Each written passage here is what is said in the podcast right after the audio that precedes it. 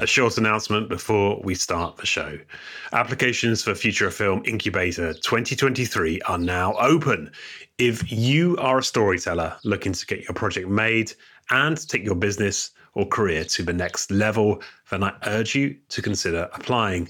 Combining the latest technologies and commercial strategies, this unique program is built to empower you to take your project from concept to an I P driven business, which you'll then have the opportunity to present to financiers and commissioners who last year included Netflix, Film four, Ingenious and Lego, to name just a few.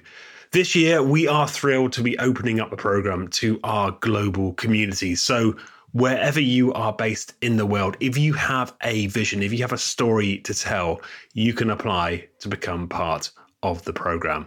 To find out more, just head over to future of film dot live, where you'll see all the details. And importantly, the deadline is thirty-first of May, twenty twenty-three. Also, this year, we are thrilled that Dell Technologies are again supporting the program. And in celebration of this, and as part of their continued commitment to supporting creators, they are giving away one of their awesome fifty-four seventy workstations to one lucky winner. For details on how to enter this competition, just head over to future of film dot live. Terms and conditions apply.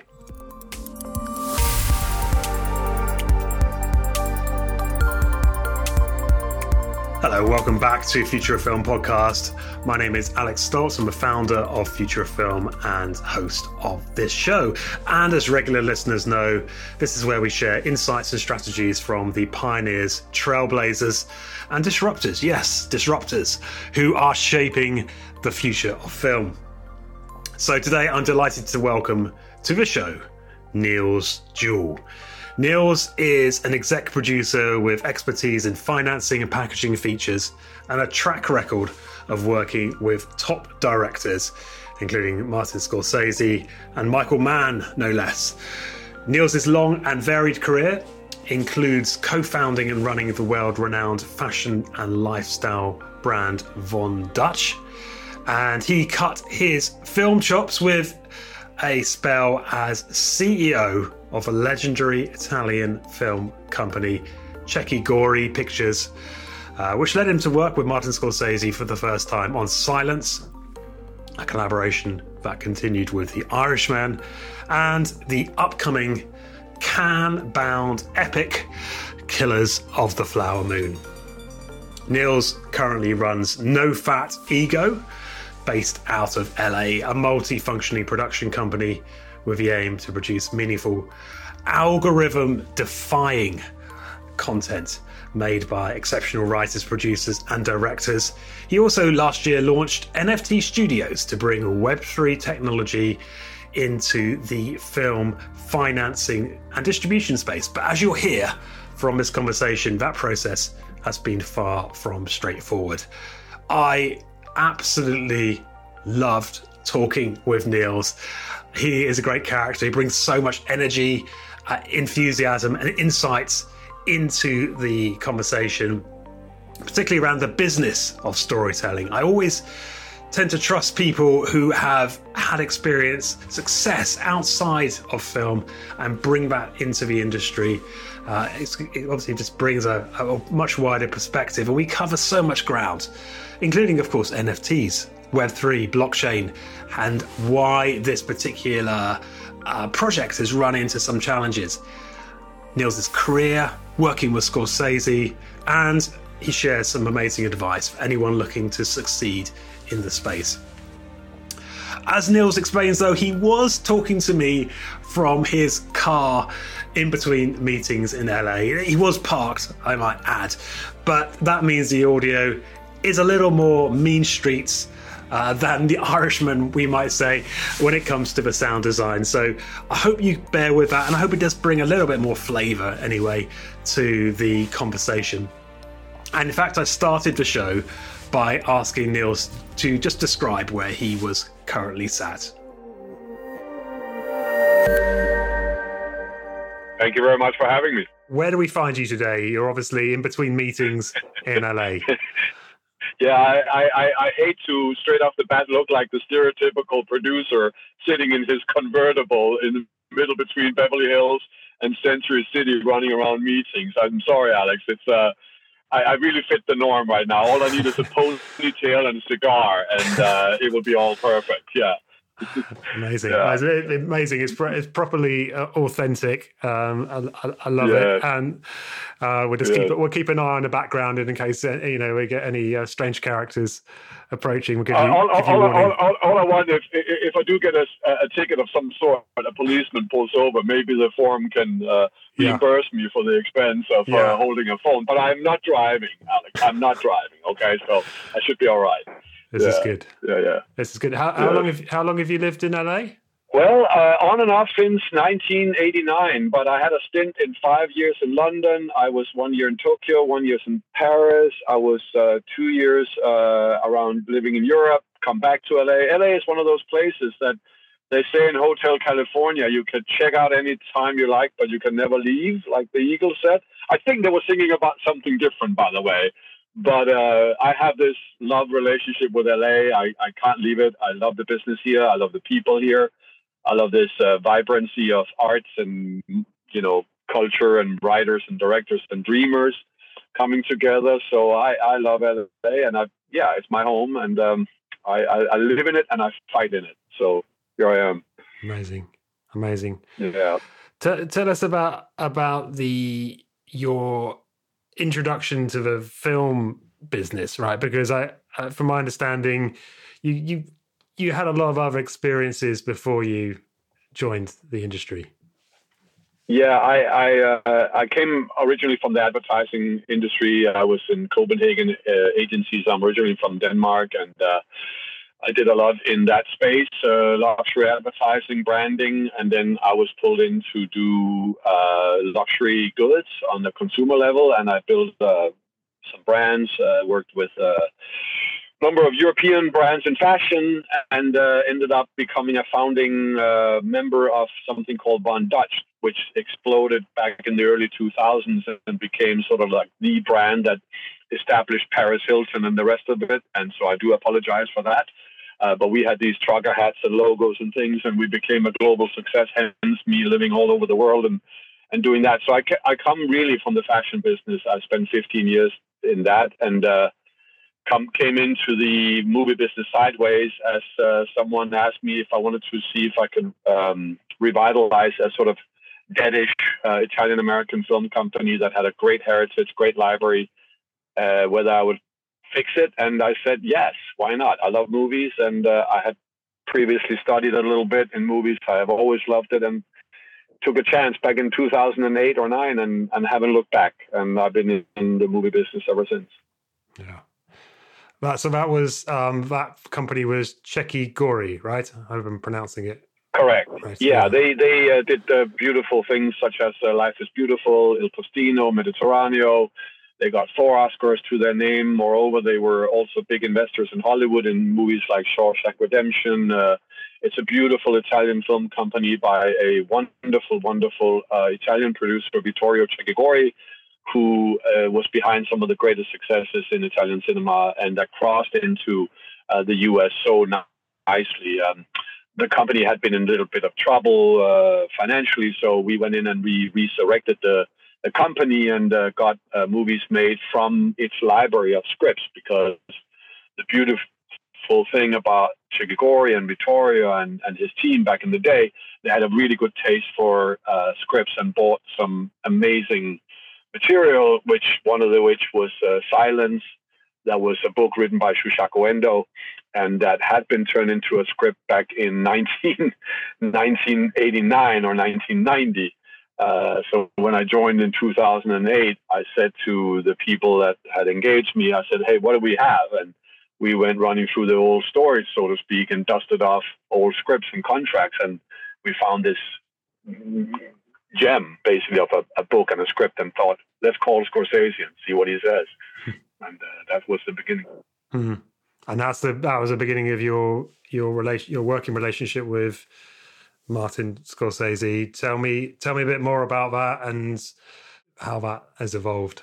Well, it's it's it's. I guess what I learned from the fashion business, or having worked with uh, you know creatives my whole life, is uh, you're only as good as the creative you sound you surround yourself with.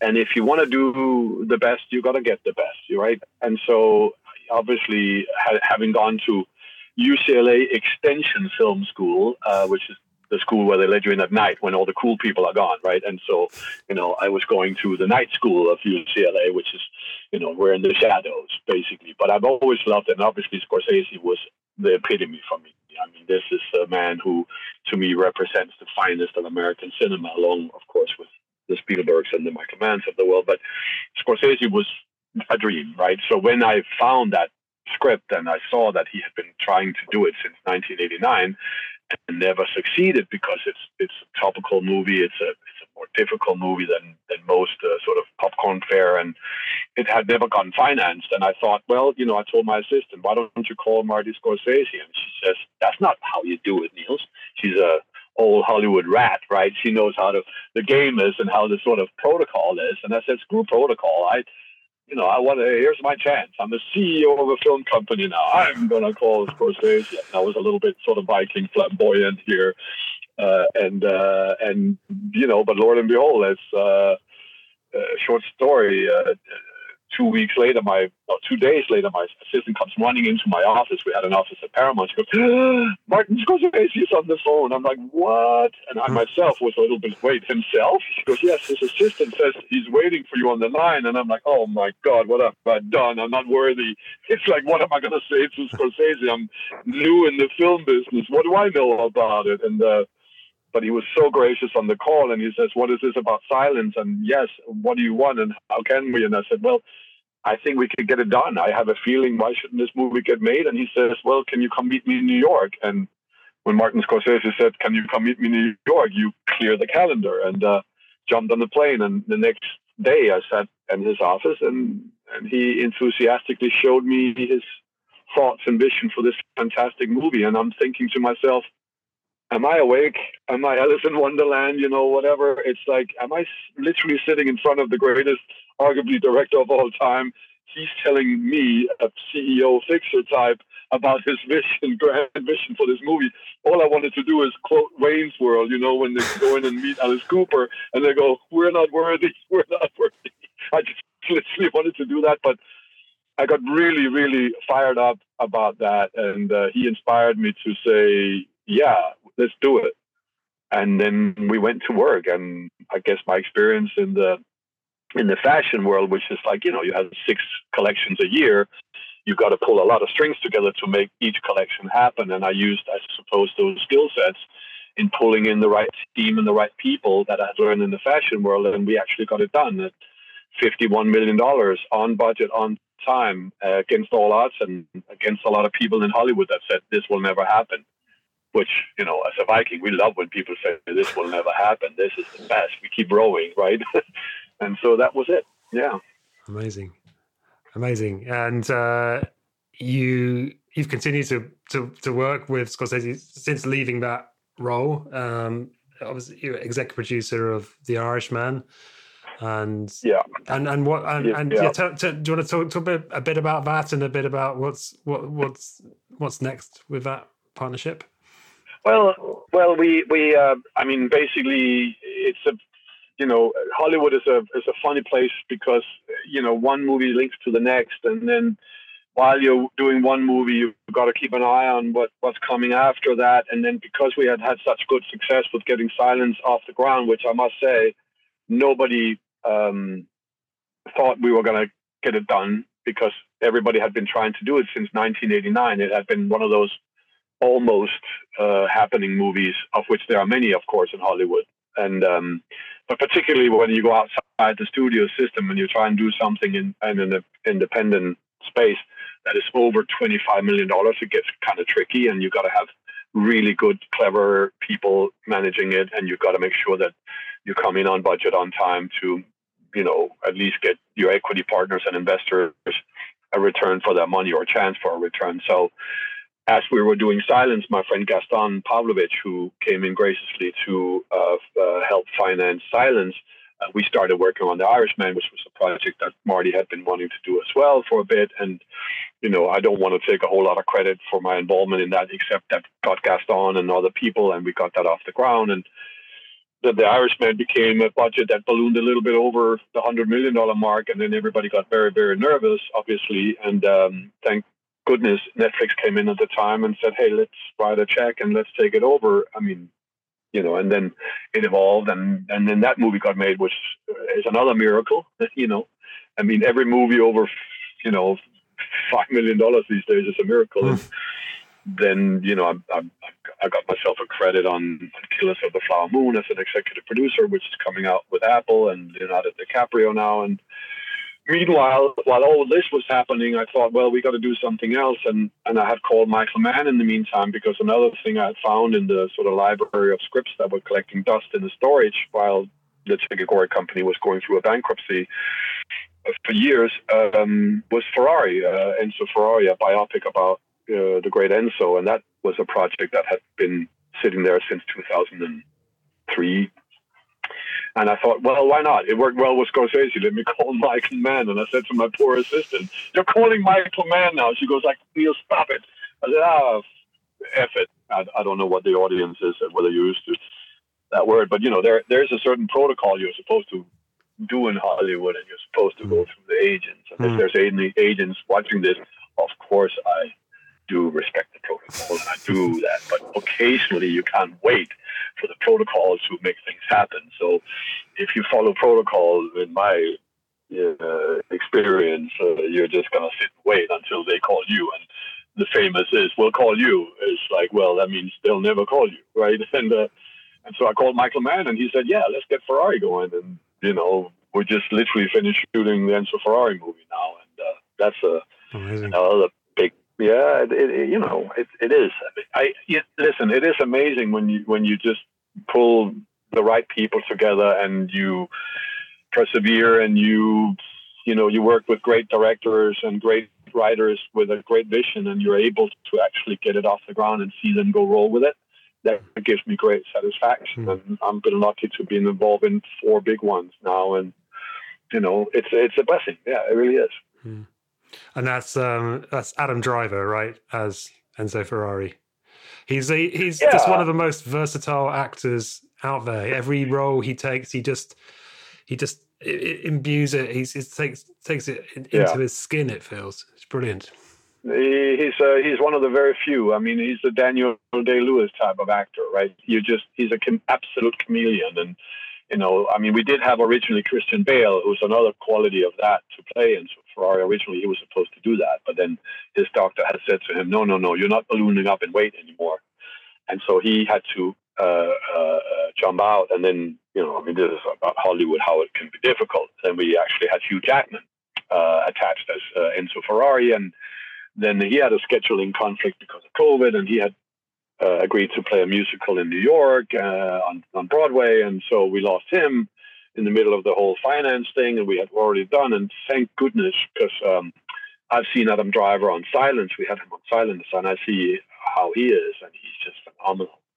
And thankfully, Michael Mann, this is not me doing it, it's Michael Mann's work, and, and graciously, uh, the agency, uh, C A A, came in very actively and helped out on the on the movie and made sure that we, we got that lead, because we had already sold the movie uh, basically. And uh, wow, it's, yeah, it's an incredible movie. We have Penelope Cruz, and uh, we have uh, Shailene Woodley, and it's, uh, it's going to be an amazing movie. I'm very proud. I just went, came from Imola in, in Italy, where I saw nineteen fifty-seven Ferraris and Maserati come racing around the Imola uh, racetrack, and see Michael Mann do his magic. I mean, it's just, You don't even, you know, you know, when you're doing that work as an executive producer and just watch Michael at work uh, doing his magic, it's, you want to work for free. If you're enjoying this show, just want to find out more about Future of Film, head on over to the home of Future of Film, that's future of film dot live. Here you can dive into all five seasons of the podcast and explore some of our other F O F resources like the Summit and Incubator. And if you're not already, why not sign up for our monthly newsletter? We've recently revamped it to include not just the latest from F O F, but new opportunities in the space and our pick of the latest articles on the future of screen storytelling. So that's all of the Future of Film resources and news available now at future of film dot live. I want to talk about N F T Studios, Niels, and obviously mm-hmm. the Future of Film. That's this, you know, this those those projects there. You know, this when people think, you know, movie making, that's probably, you know, what a lot of people imagine. But you also mentioned, like, it's a miracle when, you know, any movie over five million gets gets made these days. Tell us, yeah, tell us about this. What you you you come from that traditional filmmaking background, but now you've launched N F T Studios. Um, you see Web three as as as a, a sal- I don't want to put words in your mouth, as salvation for the film industry or something. Uh, tell me, tell me what's what's the opportunity there? What's the problem you're looking to solve?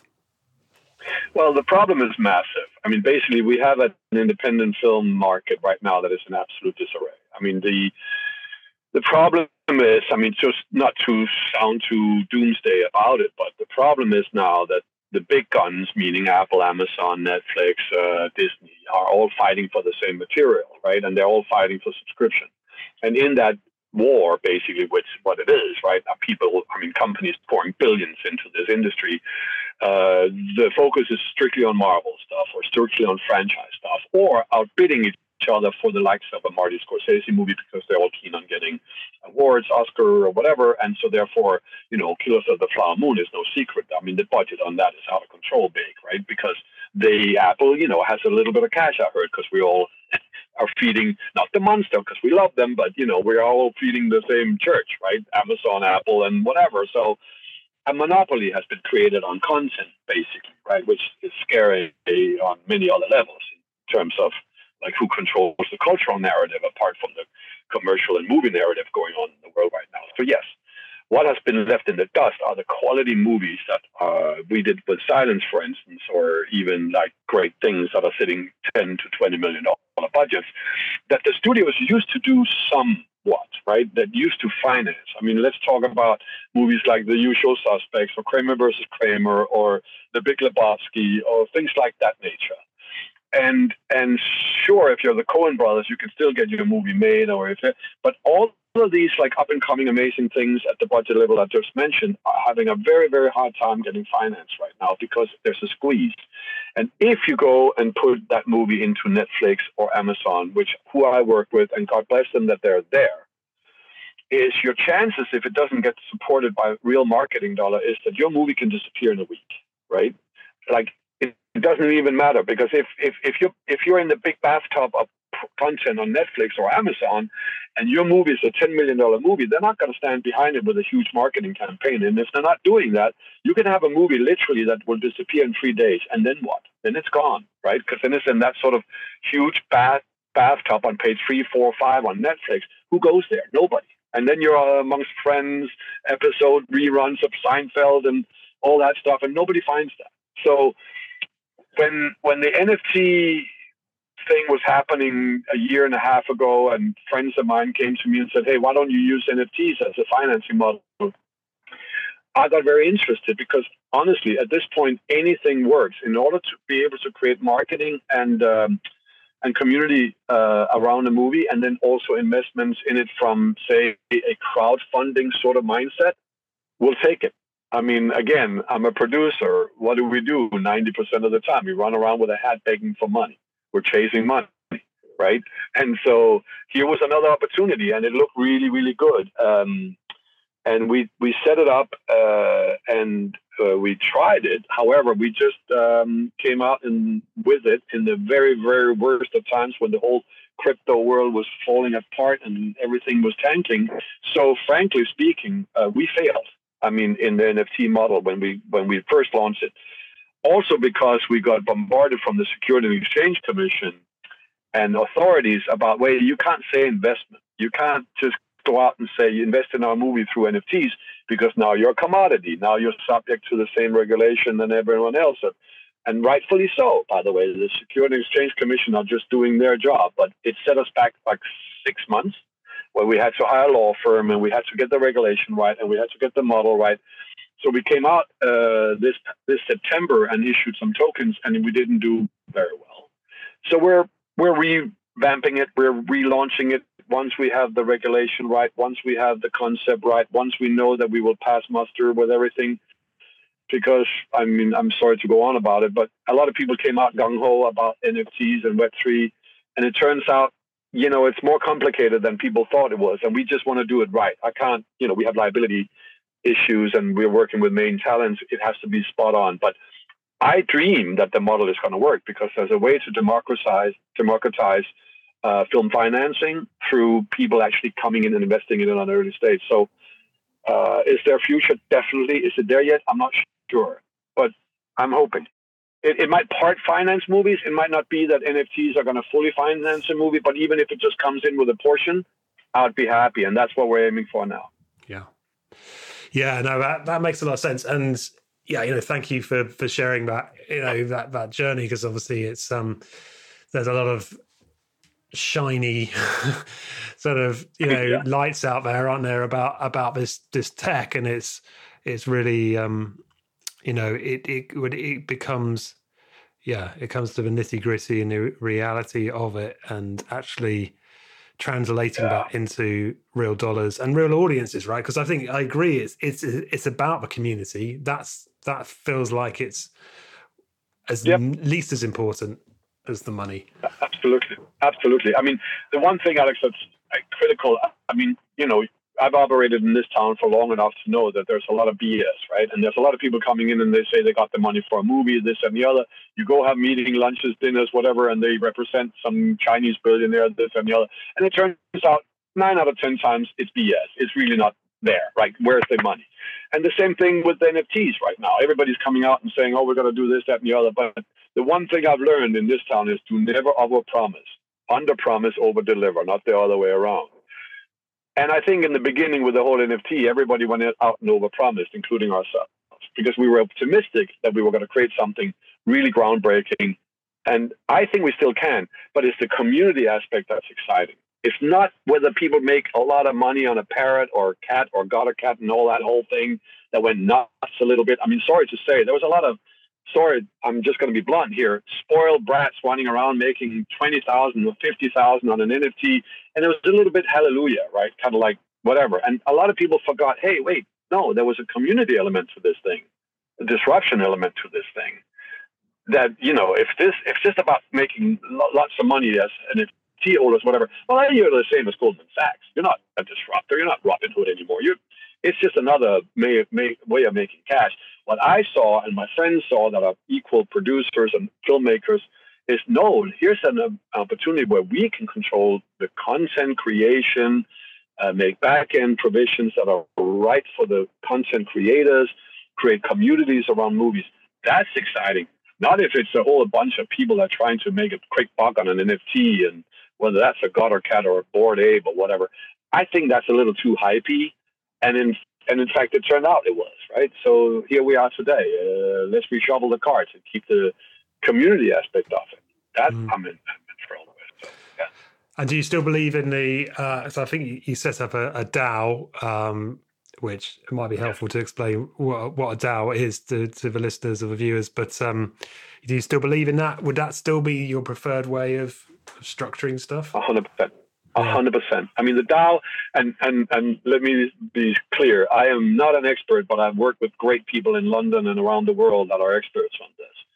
And the DAO structure has something really beautiful in it, meaning it's like a decentralized autonomous organization, right? It's like a self-governing body that decides whatever is set up from the beginning, how monies are spent, how decisions are made. And if it's actually done in a democratized way through N F Ts coming in, and you create a DAO around a, like a mini studio that curates the movies, that whether that's ten, twelve, twenty movies a year through a DAO structure, that's good. And, you know, the Security Exchange Commission and everyone else can get their head around that, because if you keep a governing arm to whatever you're doing that is, you know, self-governed, with straight up rules and regulations within itself, it it doesn't rob people of money, and it's fully transparent from the get-go. I really believe in it. I just think that we've got to wait until a little bit that the crypto market recovers, and that, you know, honestly, that regulators get it right, because they're also lost. They're as lost as the, some of the crypto people right now on these exchanges that are falling apart, because everything was too hyped. I mean, that's what it was, right? And now it's got to find its own level. And once it does, yes, I believe the DAO structure is right. And I'm I'll, I'm going to keep banging on that, but I'm not going to rely on it, because at the moment, I'm relying on traditional financing. I'm relying on theaters. I'm relying on, on, on foreign sales. I'm relying on equity partners, and um, you know, but but if and when it's right, I would like N F Ts to be part of financing, and I like it, and DAO structure to become real good, because I, I think there's something in it. Definitely. Yeah. yeah, yeah, and it's it's trying to it's trying to find those. It does present a, a, a possibility, a, a new way of um, bringing new stories, you know, out. Outside of a system, or not outside of a system, you know what I mean? Like to bring it, bring them through, yeah. which otherwise would struggle to to, to, to be told. Well, I mean, the, the the truth is, I joke about it when I do these speeches or or or, or, or talks. Is the problem is the real problem is, Alex, is that currently what we're all watching is decided by algorithms, right? I mean, what we're looking at on Facebook, on TikTok, on Instagram, and even in the movie theaters now, mind you. Is decided by algorithms, right? Market surveys and algorithms are choosing which movies are going to be shown on Netflix and Amazon, et cetera, because they're looking at the billion, you know, datas, and they're saying, no, we all want this. So I joke that if it's up to the algorithm, we will just watch one, one long movie with Iron Man having sex with Kim Kardashian. That's all it's going to be. It's all it's going to be. It's Marvel over and over again, the same formula over and over again. And we're going to put Cristiano Ronaldo And, and Kardashian and Paris Hilton in it and Ryan Reynolds in it and all that stuff. And, you know, it's, it's equivalent to saying that we're all eating the same food, right? And if we all had it our way, we would all eat burgers and French fries, right? And that's what we get. The, the movies we're getting are burgers and French fries and vanilla ice cream, right? Because that's what the algorithms are telling us we want to watch. But that's bullshit. No.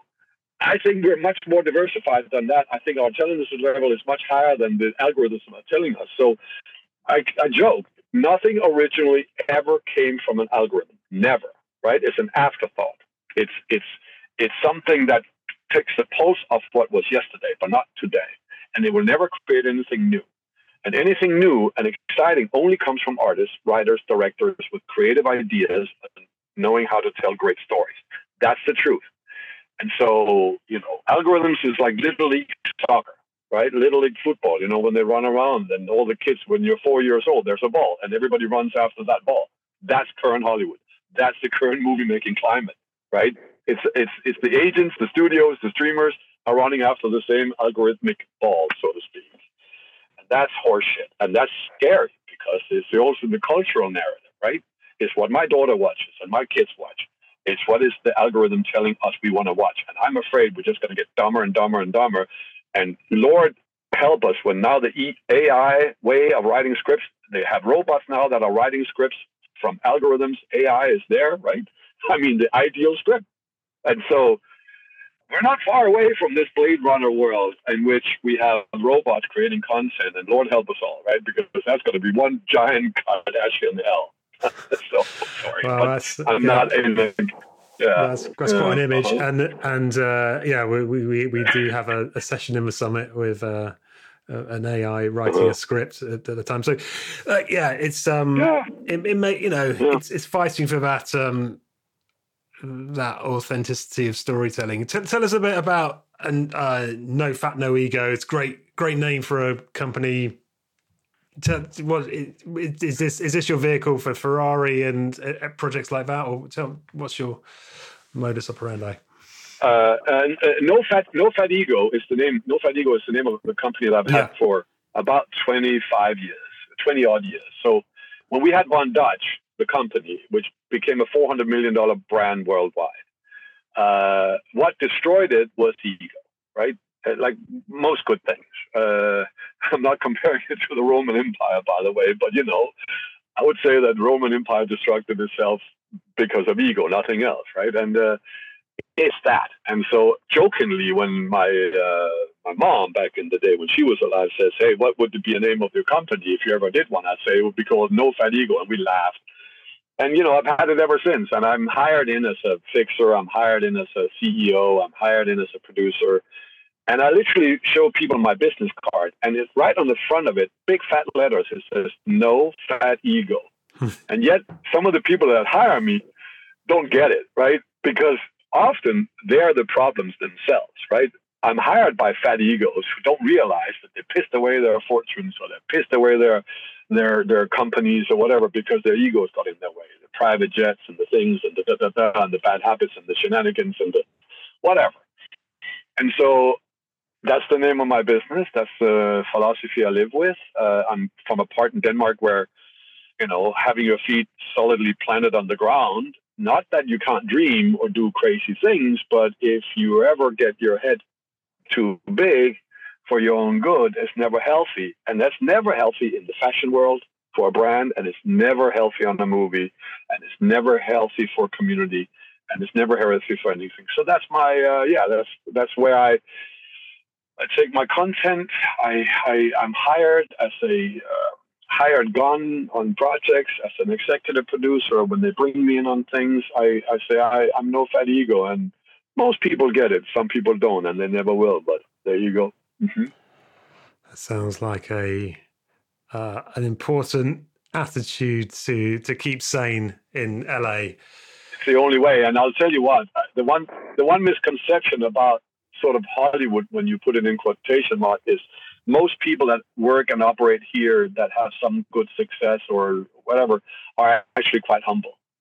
I mean, you know, or people don't know, that this town, we divide people in two. The ones that are coming for fame and fortune and quick dollars go over this way, right? And they'll be out of here in a few years, right? They they last for a little while and then they're gone. But the people who actually work in Hollywood are used to the up and down cycles of it. You have one successful year, you might have two shit years. As a writer, director, actor, producer, are actually very grounded and very rooted in the art form. And I love working in this town. And I, surprisingly, there's many less egos here than other places, weirdly, even though it has that sort of image. But it's actually remarkably now nice how grounded people are here. And uh, I just love that. And uh, that's how I see life. And, uh, you know, you're only as good as the stuff you do, not the stuff you say, right? And the B S artists have their own talk department. They can yaddy up a storm and play the violin, but can they deliver, right? Do they have the money? Can they, they put their money where their mouths are? Can they actually create the content? And so that's really what it's about. It's about the content and the project. So, mm. yeah. Niels, do you have any advice for storytellers, filmmakers, in the, you know, making their way in the industry, um, looking to yeah, looking to get ahead? What would you What would you say to someone in that situation? It depends on, on age group, right? Whenever I talk to college students, I always say, save up your money. Don't spend another dime on another iPad, because you're only as free as the money that you have in your bank, right? And as a content creator especially, you're going to need that freedom, because the more you have to go and work at a restaurant in order to go and write your script or direct your movie, the less time you can devote to your art. Uh, but... apart from that, it's like content, content, content, right? You, you know, if you develop, develop your own content as much as possible. Try and take the job. Say yes to everything. I mean, more or less, if it's something that will enhance and help your creative impulses and your creative output.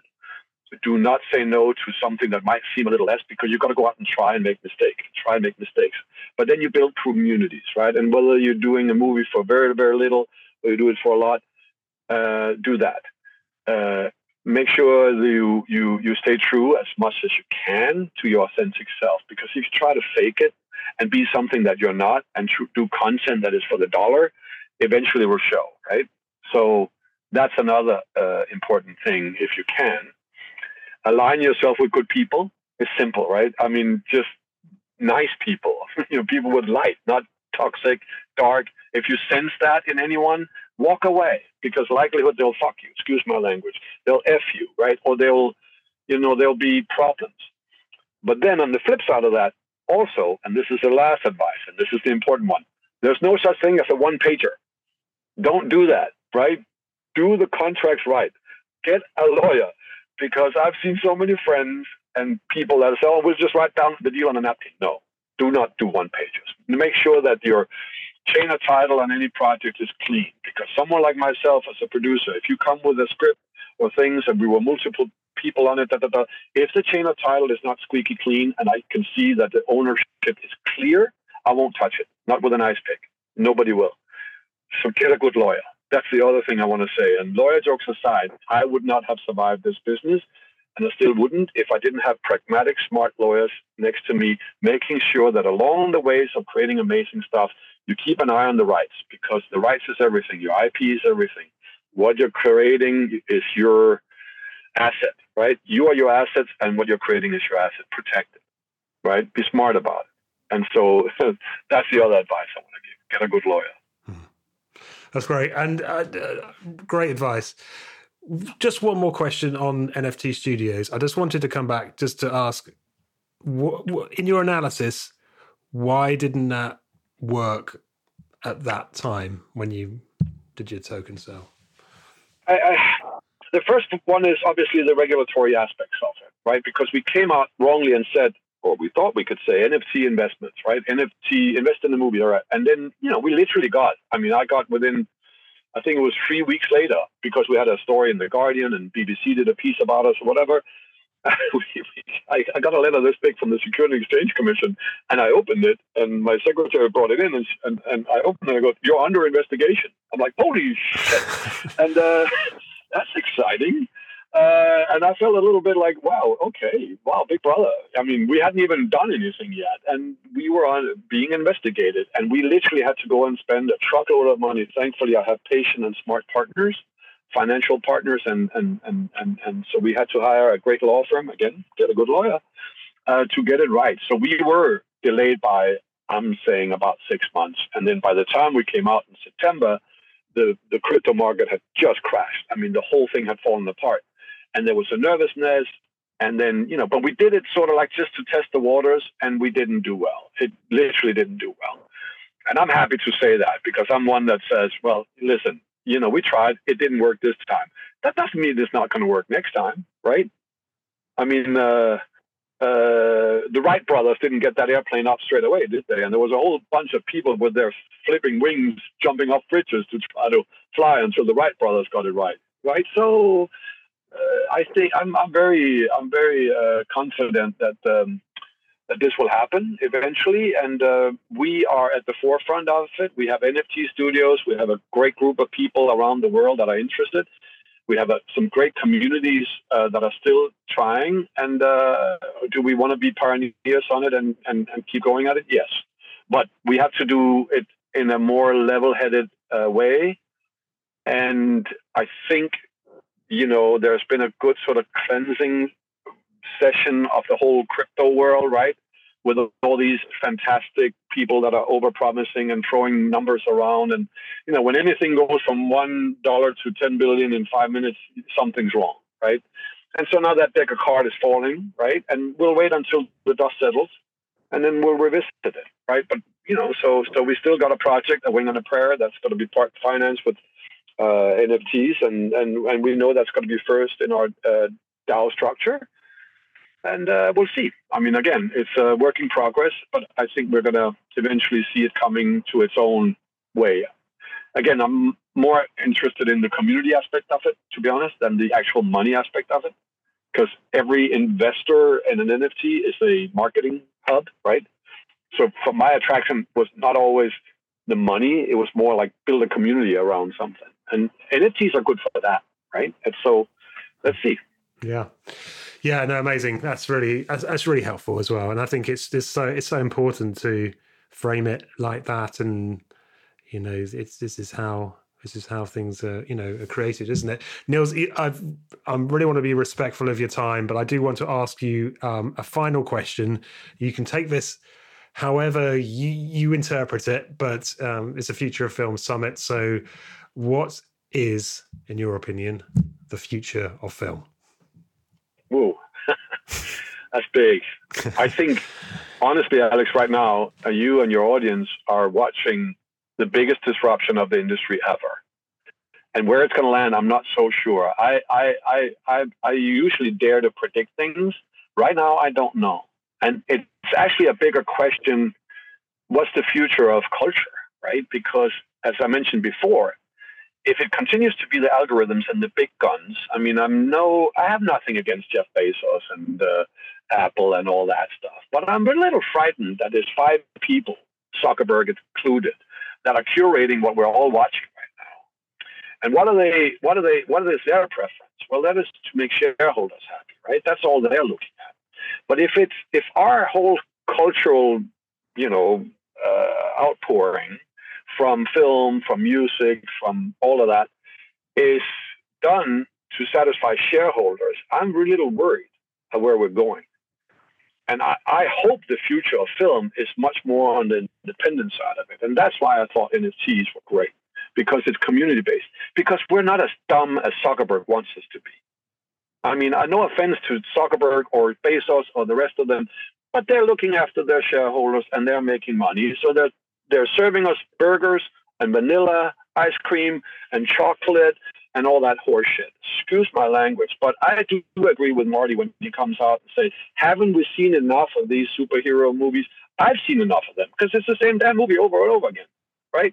It's like James Bond. I like James Bond, but it's the same movie twenty-five times. I'm okay with it, but you know, my kids force me in, into watching these things, but I, it's so formulaic. I'm sorry. And it's just enough already, right? And I think there's a whole lot of people there that would rather watch some great material. Apart from that, we have a world that is falling apart around us, right? We have never seen a worse environment, inequality, wars, you know, you name it. And where does the uh, content come from that put focus on these important matters? Back in the day, it used to be that the films would set the agenda for what we talked about, right? And it would be important things. It would reflect our world. And now, you know, the, the, the ninety percent of it goes towards this big Marvel junk. Sorry, I don't mean junk. I mean sort of, well, I do. But, you know, it's like, uh, so so if we do not change this, and if we don't disrupt the, the, the gatekeeping, so to speak, and we make sure that the good writers and the good directors have platforms in which can tell important stories, meaningful things, that is going to change the narrative, the cultural narrative of this world. I'm worried. But I don't want to be worried because I'm born a happy Danish optimist, right? So I say, well, no, let's just find every way possible to change that. I think theaters is a good place to start. I just spoke with uh, A M C Theaters right now. How do we boost theaters? How do we get a direct model in which theaters are part of it? There's tech opportunities right there now that are not subscription-based, right? I don't think people are going to want to keep paying one hundred fifty dollars a month to have Hulu, Disney, Apple, Amazon, Netflix. Something's got to give. And if it's independent movies that are coming out that you could buy a la carte and you go to the theater, I don't know. But so the future of film is, it's a question mark. It's, it's, it's, the future of film is as dumb as we want ourselves to be or not. That's the future of film. Us as a consumers, you and me and everyone watching, how dumb do we want to be? Because if we want to be dumb, don't worry about it. Zuckerberg is going to make sure we are. Sorry, damn it. I think I'm going to be blacklisted on my Facebook. but, but there you have it. I mean, yeah, seriously, right? Other, other social media, other social media platforms are, are available. Yeah, I know. I yeah, it's, it's great. It's great. Yeah. It's, it's, it's a yeah, choice, I mean, I did a, isn't it? Yeah, I did a TED talk about this, and uh, it's for everyone to see. I uh, did it at U C L A uh, two thousand sixteen. People can go watch that TED talk. I said everything I have to say about social media on that TED talk. Uh, It's called Selfie Sapiens. Go find it. I, I have a very vivid opinion about that because I had three teenage kids, and uh, you know, it's, I do not want uh, uh, you know Zuckerberg and the rest of them to decide what's cool and what's not cool. It's not for them. It's mm. for my kids to find out. So there you go. Yeah. Well, well Niels, um, this has been great. I really, I really appreciate your, yeah, your time, your openness, and uh, and thanks so much for joining us uh, for Future of Film Summit. And Alex, you pay for the liability lawsuits coming after what, everything that I've said. You guys cover that, right? Every every penny of it. Or should I just drive really fast from here? Just get out, just, you know, get out of there. Yeah, um, yeah we can we can discuss yeah. that. Yeah. yeah. No, no, it's been a joy and a pleasure, and I I hope everyone at the summit has such a good time. So it's a real pleasure to meet you, and uh, and every creator there, every writer, every director, just keep writing, keep directing, keep acting, keep going, don't stop. Keep going. That's it. Thank you for listening to this episode of Future of Film podcast, which was recorded as part of Future of Film Summit twenty twenty-two and brought to you in partnership with Epic Games, Unreal Engine, Autodesk, NVIDIA and Dell Technologies.